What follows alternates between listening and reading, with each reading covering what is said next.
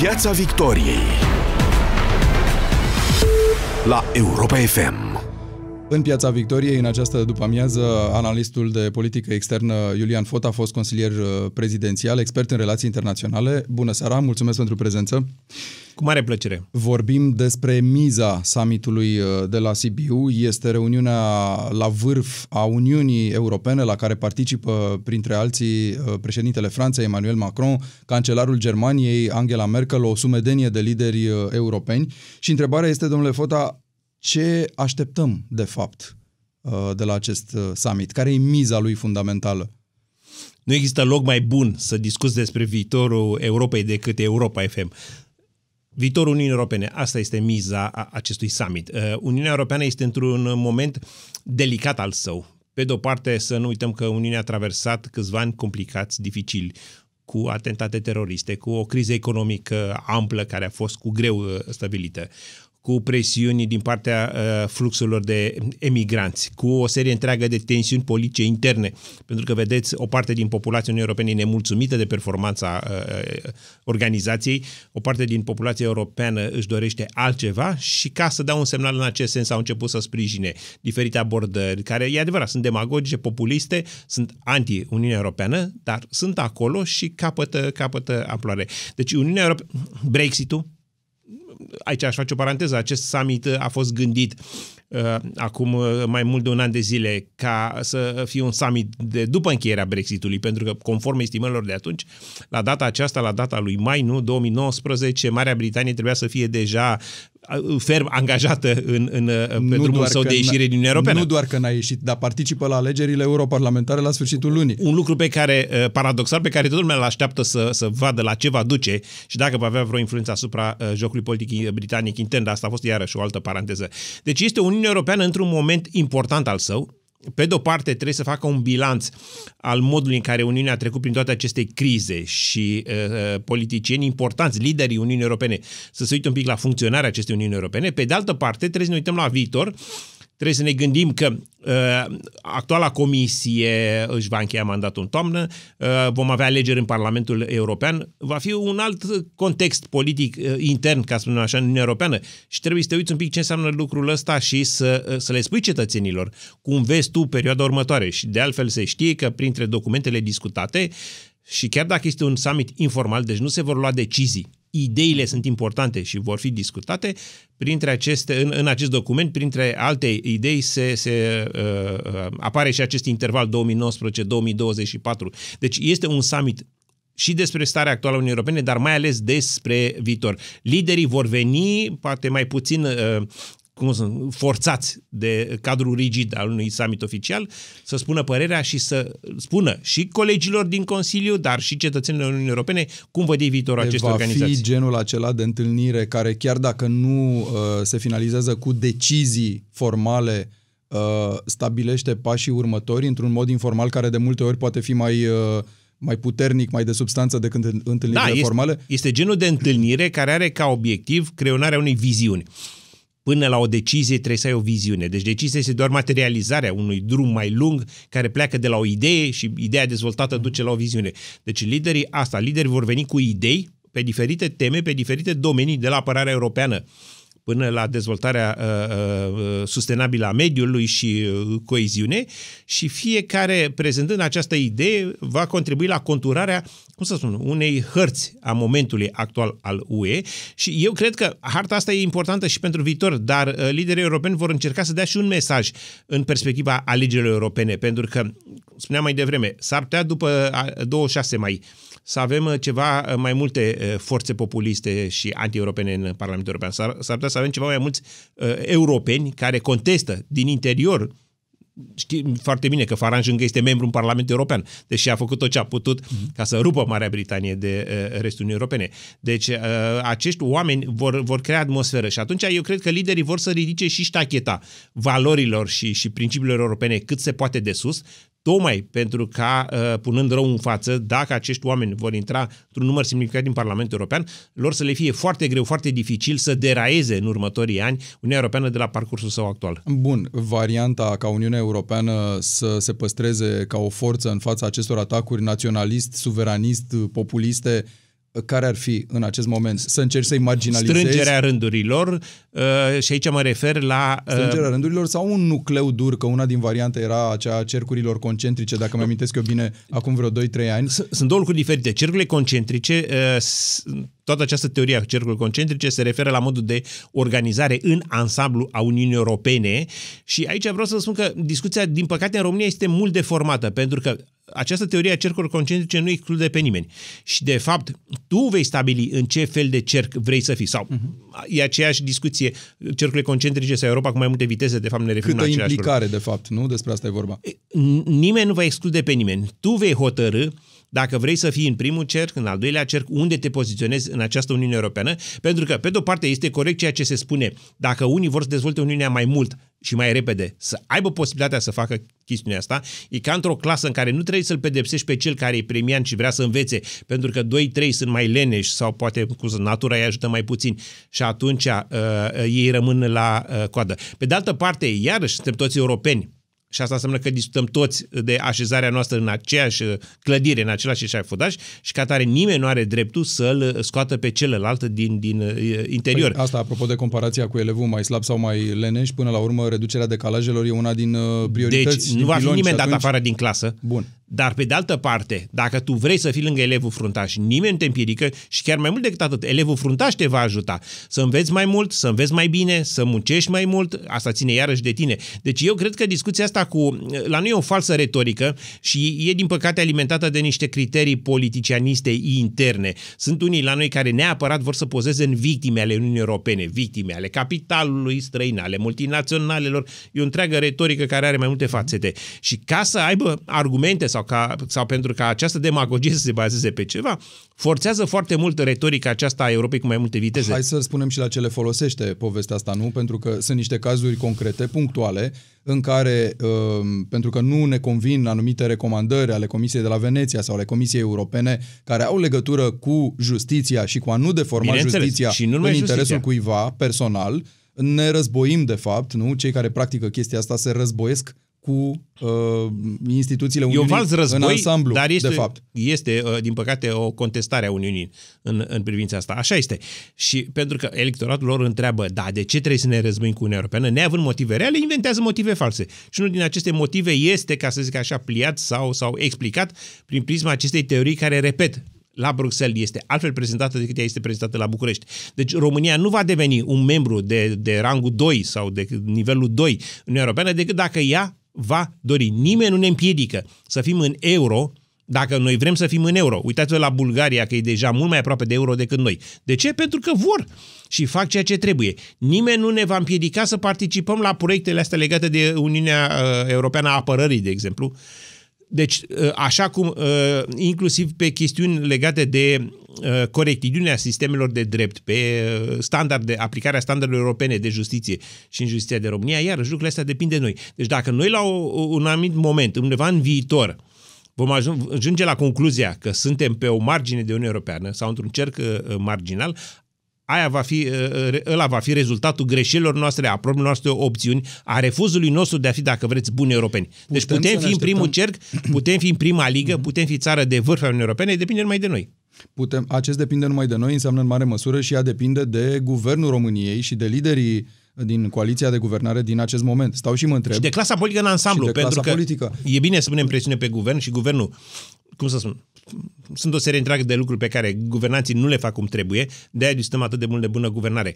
Dar dincolo de guvern, sunt opțiuni care trebuie făcute și trebuie luate și la nivelul opoziției și la nivelul celorlalte partide, pentru că uneori, vă spun sincer, derapaje anti-europene vezi și, și la ceilalți. Și în primul rând, poate chestiunea care mă deranjează cel mai tare este că și la opoziție și la putere vedem mesaje cu tentă naționalistă, pentru că, după părerea mea, a băga România în față când alegerile sunt pentru Parlamentul European, arată o, un derapaj uh, uh, naționalist. Și Astfel de mesaje n-au numai uh, cei de la PSD, un astfel de mesaj au și cei de la PNL, ceea ce eu, efectiv, vă spun sincer, nu m-aș fi așteptat. Deci tentația asta, și să nu uităm momentul Marian Munteanu, adică tentația asta a naționalismului uh, a fost, uh, sau ca să așa, i-a amenințat și pe ceilalți. E adevărat că totuși ceilalți au răspuns mult mai bine, dovadă că Marian Munteanu a fost înlăturat.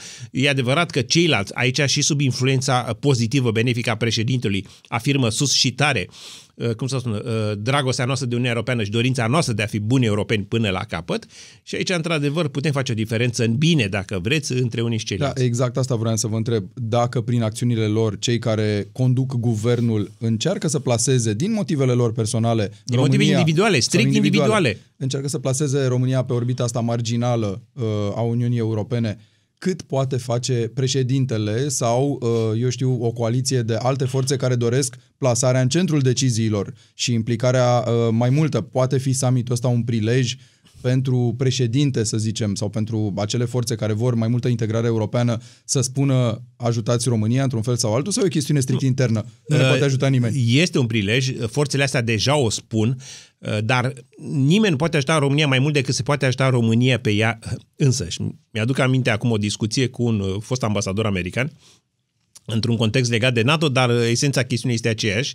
Și la un moment dat, puțin iritat, pentru că și noi, uh, cum să spun, făceam niște reproșuri nejustificate, sau unii dintre noi făceam niște reproșuri nejustificate Statele Unite la vremea respectivă, acest ambasador american ne-a spus așa, voi aveți pretenția ca în Occident noi să vă iubim țara mai mult decât vă iubiți voi? Adică, cu alte cuvinte, nu noi suntem primii chemați să facem ce trebuie pentru țara voastră. Este țara voastră, voi locuiți în ea, dacă va merge bine, voi veți profita, cum, la fel dacă va merge prost, voi veți suferi. Deci voi sunteți primii care trebuie să faceți ce trebuie pentru țara voastră și ulterior și noi vă vom ajuta. Și trebuie să fim sinceri, ajutorul Occidentului în ultimii ani a fost unul substanțial, de la zeci de miliarde de euro date, da, dați României, fără niciun fel de pretenții și fără să, să trebuiască să-i dăm înapoi, până la protecție de securitate națională, garanții și așa mai departe. Deci, de ce e important acest summit? Pentru că eu cred că summitul acesta, chiar mai mult decât campania electorală, va pune românul în fața unei opțiuni. Pentru că românul are o opțiune de făcut în acest an. România, ca țară, are două drumuri în față. Unul este cel pe care a mers până acum, calea europeană, cum zice altă dată Lovinescu, și depinde numai de noi să mergem în continuare pe acest drum, pentru că ceilalți în continuare ne vor. Uitați-vă că au venit la Sibiu, nu întâmplător.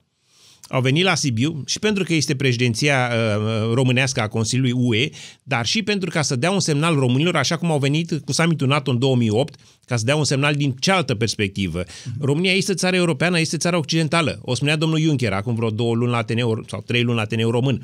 Uniunea Europeană nu este completă fără România.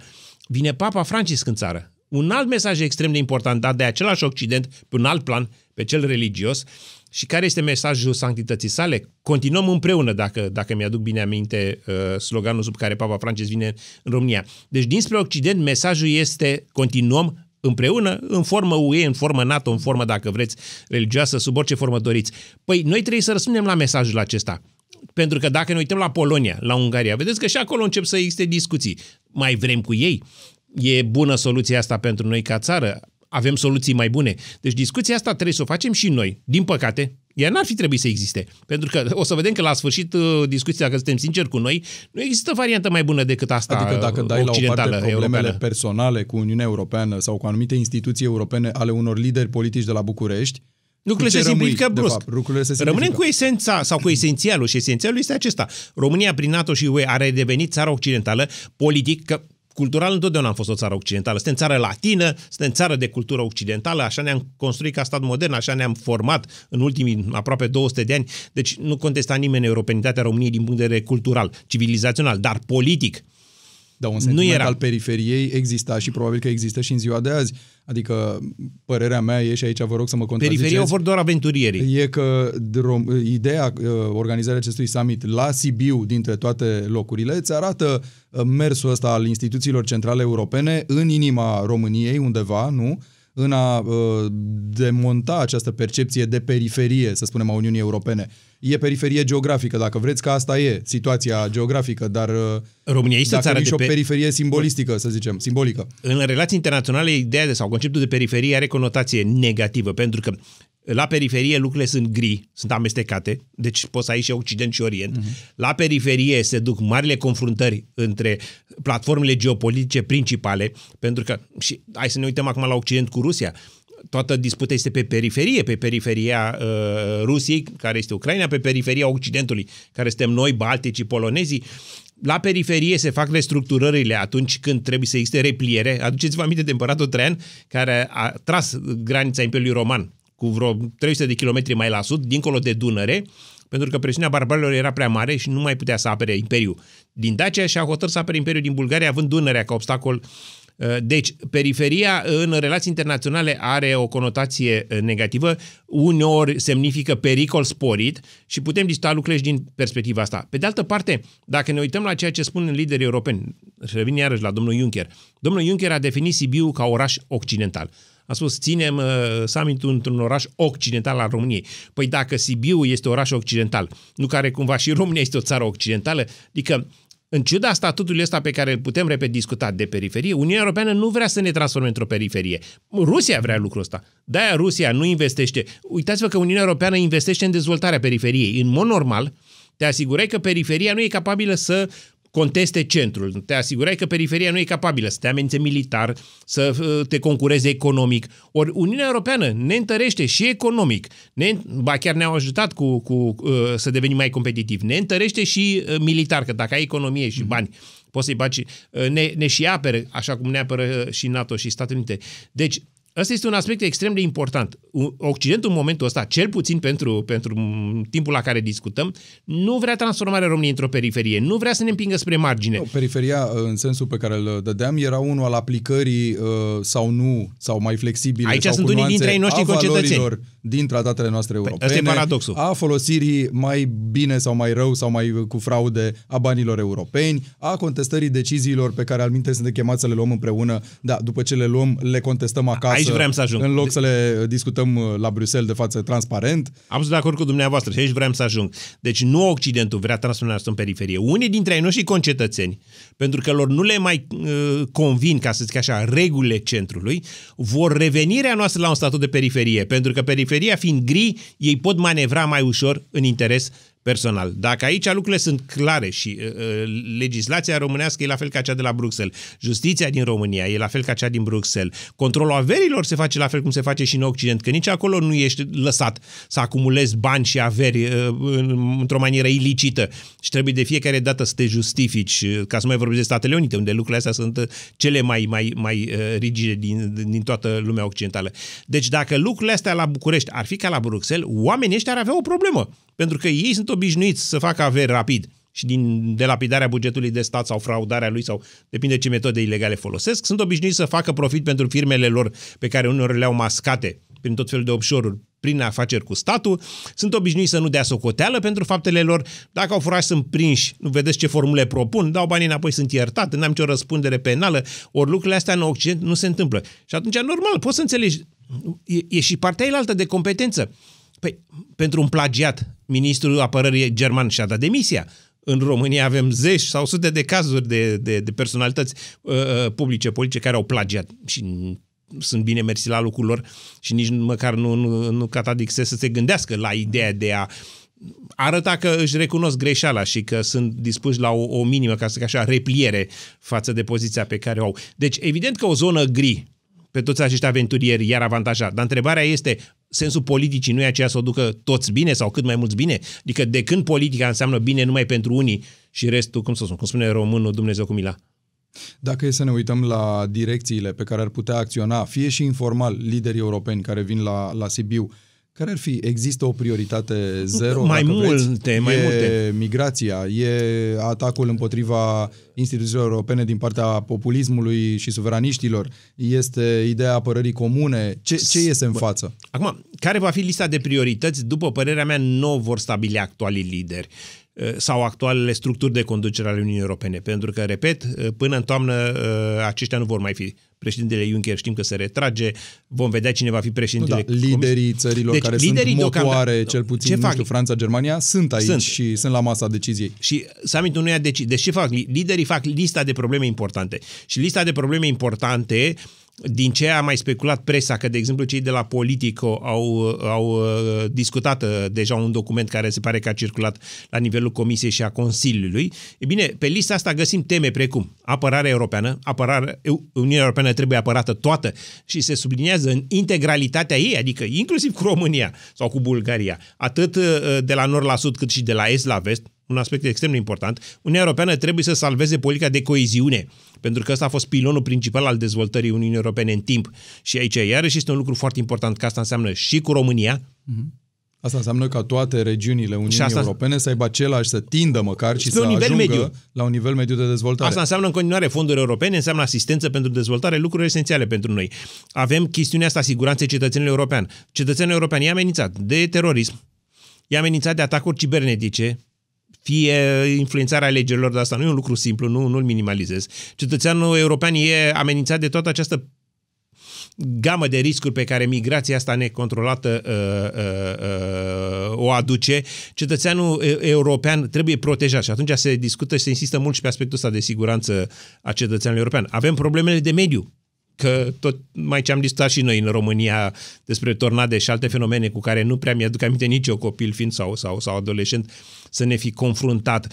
Ne trebuie o dezvoltare economică, dar una durabilă. Deci fiecare lider, în funcție și de nevoile lui interne, de agenda națională, pentru că problemele astea sunt scoase de acolo din agenda națională, va pune pe masă una, două, mai multe astfel teme, se va face, ca să zic așa, o listă poate uh, mai largă decât cea care va fi în e final ceea ce adoptată. se numește de obicei maparea problemelor. Absolut. Nu faci o hartă de Absolut. chestiuni uh, fierbinți. Absolut. Iar într-o etapă uh, ulterioară, după ce se uh, știe cum arată Parlamentul European, după ce se va ști cum arată, ca să zic așa, uh, structurile de conducere în noi, Comisia, Consiliu, după ce vedem cum mai evoluează situația politică în câteva țări europene, pentru că aici trebuie să spunem un lucru, foarte multe state europene în momentul ăsta au probleme interne mari, interne, probleme de reașezare. Uitați-vă în uh, Franța, în Germania, în Italia, fragmentarea politică este foarte avansată.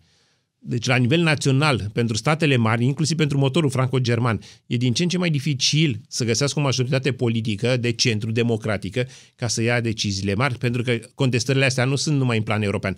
Contestări avem și în plan național. Vestele astea colorate, m, galbene sau verzi, că niciodată nu, nu știu exact care e culoarea, pe care le vedem în Fr- Paris, demonstrează acolo de săptămâni întregi și criza asta e departe de a fi soluționată uh, în, în uh, Franța. Deci eu asta cred că este important, ca acest mesaj care vine dinspre lider să fie clar și chiar dacă el va fi mai general, uh, unii chiar aici au criticat deja că mesajul s-ar putea să fie prea general pentru nevoile actuale ale, uh, ale Uniunii Europene. Faptul că se va controla o listă de probleme prioritare importante, mie mi se pare un uh, start bun al noii etape în care vom intra.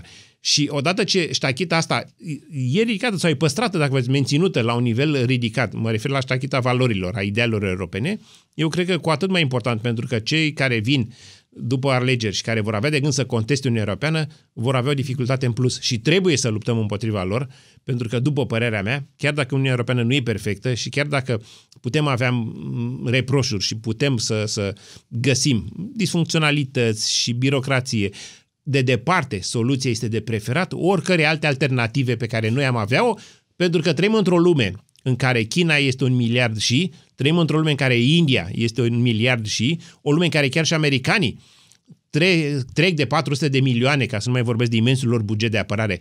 Deci, dacă în această lume globalizată și mult mai complicată și dezoccidentalizată, noi în Europa avem uh, speranțe de astea deșarte de a supraviețui ca britanici, ca români, ca germani, ca francezi și nu ne vom aduna forțele la oaltă, vom, uh, vom uh, Apropo face de mare ideea greșeală. asta cu, cu britanicii, dacă și alte țări se vor uita la ce au făcut britanicii și vor spune noi de ce să nu avem forța să ne descurcăm, că doar nu ne-am născut în Uniunea Europeană. Adică stau și mă întreb dacă suma asta de probleme pe care noi le-am enunțat, uh, coeziune, migrație, mediu, apărare comună, siguranța cetățeanului, sunt frământările care pun sub semnul întrebării proiectul european, sau dacă proiectul european e pus pur și simplu sub semnul întrebării pentru că ne-am plictisit de proiect. Pentru că ne gândim că s-a încheiat un ciclu de niște decenii întregi uh, și ne-am plictisit și vrem altceva. Vrem să revenim la o stare de fapt care să ne ajute să interacționăm altfel cu piețe ca India, China, America, cine mai vreți. Eu consider justificată critica la adresa Uniunii Europene, dar nu consider justificată contestarea Uniunii Europene. Deci este justificat să criticăm Uniunea Europeană, pentru că sunt o serie întreagă de deficiențe ce trebuie analizate și reparate. Și aici sunt și eu de acord că poate Uniunea a devenit prea rigidă, poate că uneori merge prea departe cu dorința asta de a standardiza și de a, de a uniformiza anumite politici. Poate că este adevărat că birocrația e un pic cam sclerozată la, la Bruxelles și trebuie adusă mai aproape de nevoile cetățeanului. Dar de aici până la contesta proiectul, păi în primul rând să nu uităm că Uniunea Europeană reprezintă un proiect vital pentru pacea pe continentul european primul obiectiv al Uniunii Europene atunci când ea era doar comunitatea cărbunului și oțelului. N-a fost dezvoltarea economică, a fost evitarea celui de-al treilea răz... celui de-al Adică patrulea război să între nu ne Franța mai și batem Germania pe resurse economice, și cel de-al să treilea conviețuim război, pașnic, exact, da. cel de-al treilea război uh, mondial. Deci, dacă Uită Uni- lumea chestia asta, uită lumea că este cea Da, mai lungă da, perioadă da, de pace da. din istoria Da. Europei și că nu are importanță că războaiele se purtau în secolele 14, 18 sau 19 sau chiar 20 uh, și că nimic nu-i garantat pe lumea asta, de fapt. Orientalii Faptul că spun- avem 70 și ceva de ani de pace, 80 de Da, ani de pace, asta nu ne-a, înseamnă- ne-a anchilozat da. sau ne-a scler- sclerozat un pic. O- Orientalii spun că foamea scută spiritul.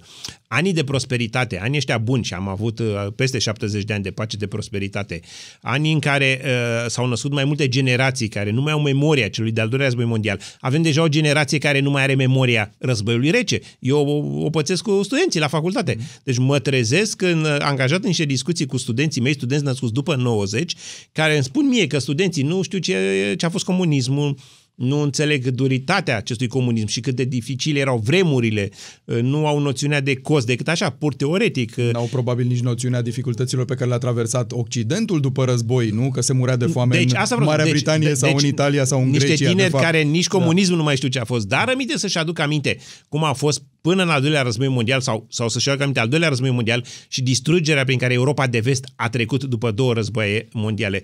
Deci, i- și aici uh, uh, multă lume spune că e nevoie din nou de educație, e nevoie din nou de informare, pentru că la sfârșitul zilei, dacă iei o decizie, să o iei în cunoștință de cauză, și ați menționat Brexitul, care este marea dramă a Brexitului, în primul rând pentru britanici, dar și pentru noi, restul europenilor, că și Uniunea Europeană uh, în formatul 27 este afectată.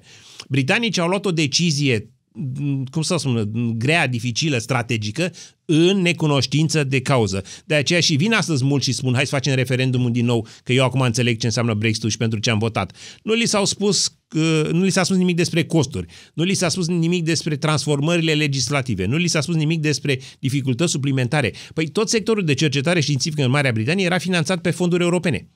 Fondurile astea europene acum s-au dus, nu mai există cercetarea britanică este într-o situație foarte dificilă. Ori tu vrei să construiești societa- societatea bazată pe cunoaștere și nu poți să-ți finanțezi sectorul de cercetare științifică. Marea Britanie, care, slavă Domnului, a creat o serie întreagă de, de, de a dus o serie întreagă de invenții și le-a pus la dispoziția uh, omenirii. Deci toate aceste discuții, inclusiv cea de astăzi pe care o facem noi, trebuie făcute pentru ca la finalul zilei, dacă cetățenii ajung la concluzia că e mai bine fără Uniunea Europeană, să ia această decizie în cunoștință de cauză. Însă eu vă spun, și toate analizele arată acest lucru, că nu este mai bine fără Uniunea Europeană. Uitați-vă la costuri. Și Nu vedeți că s-au potolit totuși toți? Cochetau cu ideea asta de ieșire din Uniunea Europeană, au cochetat grecii. La un moment dat, prin Olanda a început un curent ăsta, o dezbatere și o discuție. Când și-au dat seama toți că nu există ieșire din Uniunea Europeană pe plus, că piețele, economia, toată lumea te va sancționa în momentul în care vrei să ieși din Uniunea Europeană, cum plă- pățește Marea Britanie, și că ieșirea din Uniunea Europeană se va face pe minus, toată lumea a renunțat. Păi cât de prost să fii Da, da, să-ți asta- asta- propui un obiectiv proiectul politic ăsta care pare te mai costă. Degrabă, pare mai degrabă unul coercitiv, unul care te pedepsește dacă ieși, nu unul care îți aduce beneficii dacă, dacă păi, rămâi ca, în logica asta. Ca orice decizie... Pare o amenințare. păi, orice decizie pe care o luăm poate să aibă consecințe bune sau consecințe rele. Nu luăm anumite decizii tocmai datorită uh, spaimei sau pedepsei pe care o, o, o, o produce sau o produc uh, consecințele negative. Deci aici nu, nu văd o problemă. Tocmai că e bine să fim conștienți de, de costurile fiecarei decizii, să nu uităm la, că tot timpul faci și în viața de zi cu zi, nu faci raportul ăsta între avantaje și dezavantaje pentru fiecare pas pe care îl faci sau pentru fiecare decizie importantă. Ori în acest moment, analiza asta arată că nu există o modalitate de ieșire în Uniunea Europeană astfel încât tu, ca țară, să fii pe plus. Poți să fii tu pe plus ca individ, și aici ajungem la o problemă care e comună Franței și, sau Italiei și României în acest moment. Și de-aia avem retorica asta păguboasă și demagogică și în state precum Italia sau Franța. Că și acolo sunt politicieni care, ca și Marea Britanie, care vor să câștige politic și individual uh, inclusiv dacă vreți pecuniar, dintr-o astfel de abordare, dar țările lor uh, la, la momentul bilanțului pierd. Marea Britanie în momentul ăsta pierde. A, poate că Farage a câștigat și aici sunt tot felul de discuții și în societatea britanică despre... Sunt, au câștigat cei care, cum sunt, tehnic, mm. au promovat campania de Live. E și un film celebru dat inclusiv la noi pe, pe canal de televiziune despre Brexit niște indivizi și niște companii acolo au făcut niște bani. Foarte buni. Adică putem discuta de avantaje materiale chiar individuale, dar pe ansamblu, ca țară, ce a câștigat Marea Britanie. Sunt articole scrise de oameni, cum să spun, uh, profesioniști care spun că Marea Britanie pur și simplu își joacă statutul de mare putere prin această dramă a Brexitului care nu se mai termină.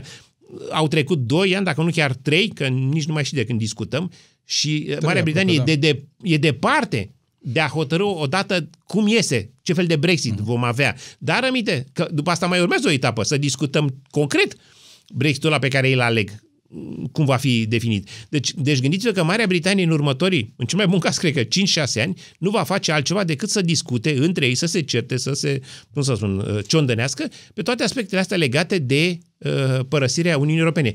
Deci 5-6 cu încă 3, deci vom face aproape 10 ani de zi de paralizie strategică și sper să nu fie și economică, că totuși trăiesc oameni acolo. A Marii Britanii. Apropo de... Merită? apropo de ciondăneală, uh, va fi umbrit sau va interfera într-un oarecare fel cu summitul ăsta de la Sibiu, domnule Fota, uh, polemica internă dintre guvern și președinte? Uh, mă refer la faptul că deja surse politice franceze vorbesc despre o susținere explicită a președinției franceze pentru lupta anticorupție în România. Da, Ori asta că... probabil va fi interpretat de oponenții președintelui drept un amestec, drept un uh, sprijin, o coalizare împotriva guvernului României. Când, când ești într-un angrenaj precum Uniunea Europeană, și discuția asta o putem face dacă vrei și pentru NATO, deși sper să nu fie cazul. Când ești într-un angrenaj ca Uniunea Europeană, într-o rețea, vulnerabilitățile tale pot să devină vulnerabilitățile rețelei. Deci tu poți să fii veriga slabă a acestei rețele care se mm. numește Uniunea Europeană. Deci când tu în interior începi să manifesti derapaje economice, derapaje democratice, când inclusiv fundamentele politici de securitate încep să fie puse în discuție, și asta e, o, e un aspect destul de delicat pe care în momentul ăsta parcă nu l-aș dezvolta, e firesc ca ceilalți, că sunt aliați, că sunt parteneri, că sunt uh, state cu care ai o relație strategică, nu că Franța este un, un avem partener strategic cu ei. Este firesc pentru ei să-și pună întrebări, să întrebe, mă, dar ce se întâmplă la voi? Să se uite la diferiții actori și la un dat să tragă niște concluzii. Și când vezi o retorică falsă venită dinspre guvern, o retorică ostilă Uniunii Europene, adică tu ca Franța sau tu ca Germania încerci să salvezi Uniunea Europeană, acea Uniune Europeană care ție ți-a dat zeci de miliarde de euro în ultimii ani și care te-a scos din sărăcie și din marginalizare politică internațională și pe partea altă ce văd ei? Că o mână de net trebnici, ca nu pot să le spun, vin și sapă exact organi- la temelia organizației care pe noi ca țară ne-a salvat. Păi ce posibilități au ei de poziționare și ce atitudine să adopte? Și atunci e normal că când văd doi români, că unul responsabil și unul irresponsabil, nu e firesc. Și un român care e responsabil pentru că împărtășește aceleași valori și are același limbaj și e predictibil și e responsabil, nu e firesc să se îndrepte spre ei. Adică asta e culmea ipocriziei ca cineva din zona guvernamentală sau cineva din zona coaliției de guvernământ să se mai mire că sunt izolați, că sunt marginalizați, că nu mai are nimeni încredere în ei și că în România se caută ca și parteneri de dialog politicienii moderați, responsabili, care au dragoste de Uniunea Europeană. Domnul uh, Tudor Mușat, păi uitați-vă ce performanță obțin ei după câteva luni de președinție a Consiliului UE. Cele două partide de guvernământ, ambele, au fost excluse din familiile politice sau sunt la un pas de a fi excluse. Că aici lucrurile sunt un pic neclare. Dar uh, ce știm și știm bine e că și ALDE și PSD au probleme mari pe linia familiei politice europene, unii cu socialiștii europeni și ceilalți cu, cu, cu uh, ALDE europeană.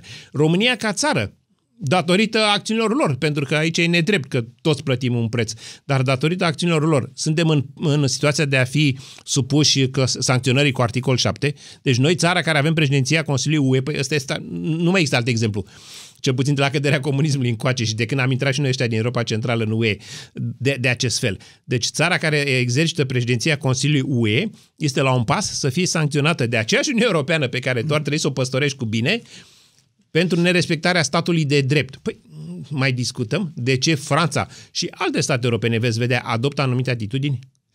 Ne uităm așadar la ce va rezulta din această declarație de la Sibiu, radiografierea problemelor, harta lor, propuneri concrete, revitalizarea proiectului. Și mesaje Eu... pentru uh, electoratul uh, intern din România, pentru că noi suntem și un electorat european. Și aici să știți că fiecare pe zona lui, avem și reuniune. La Sibiu, de fapt, sunt trei reuniuni în același timp.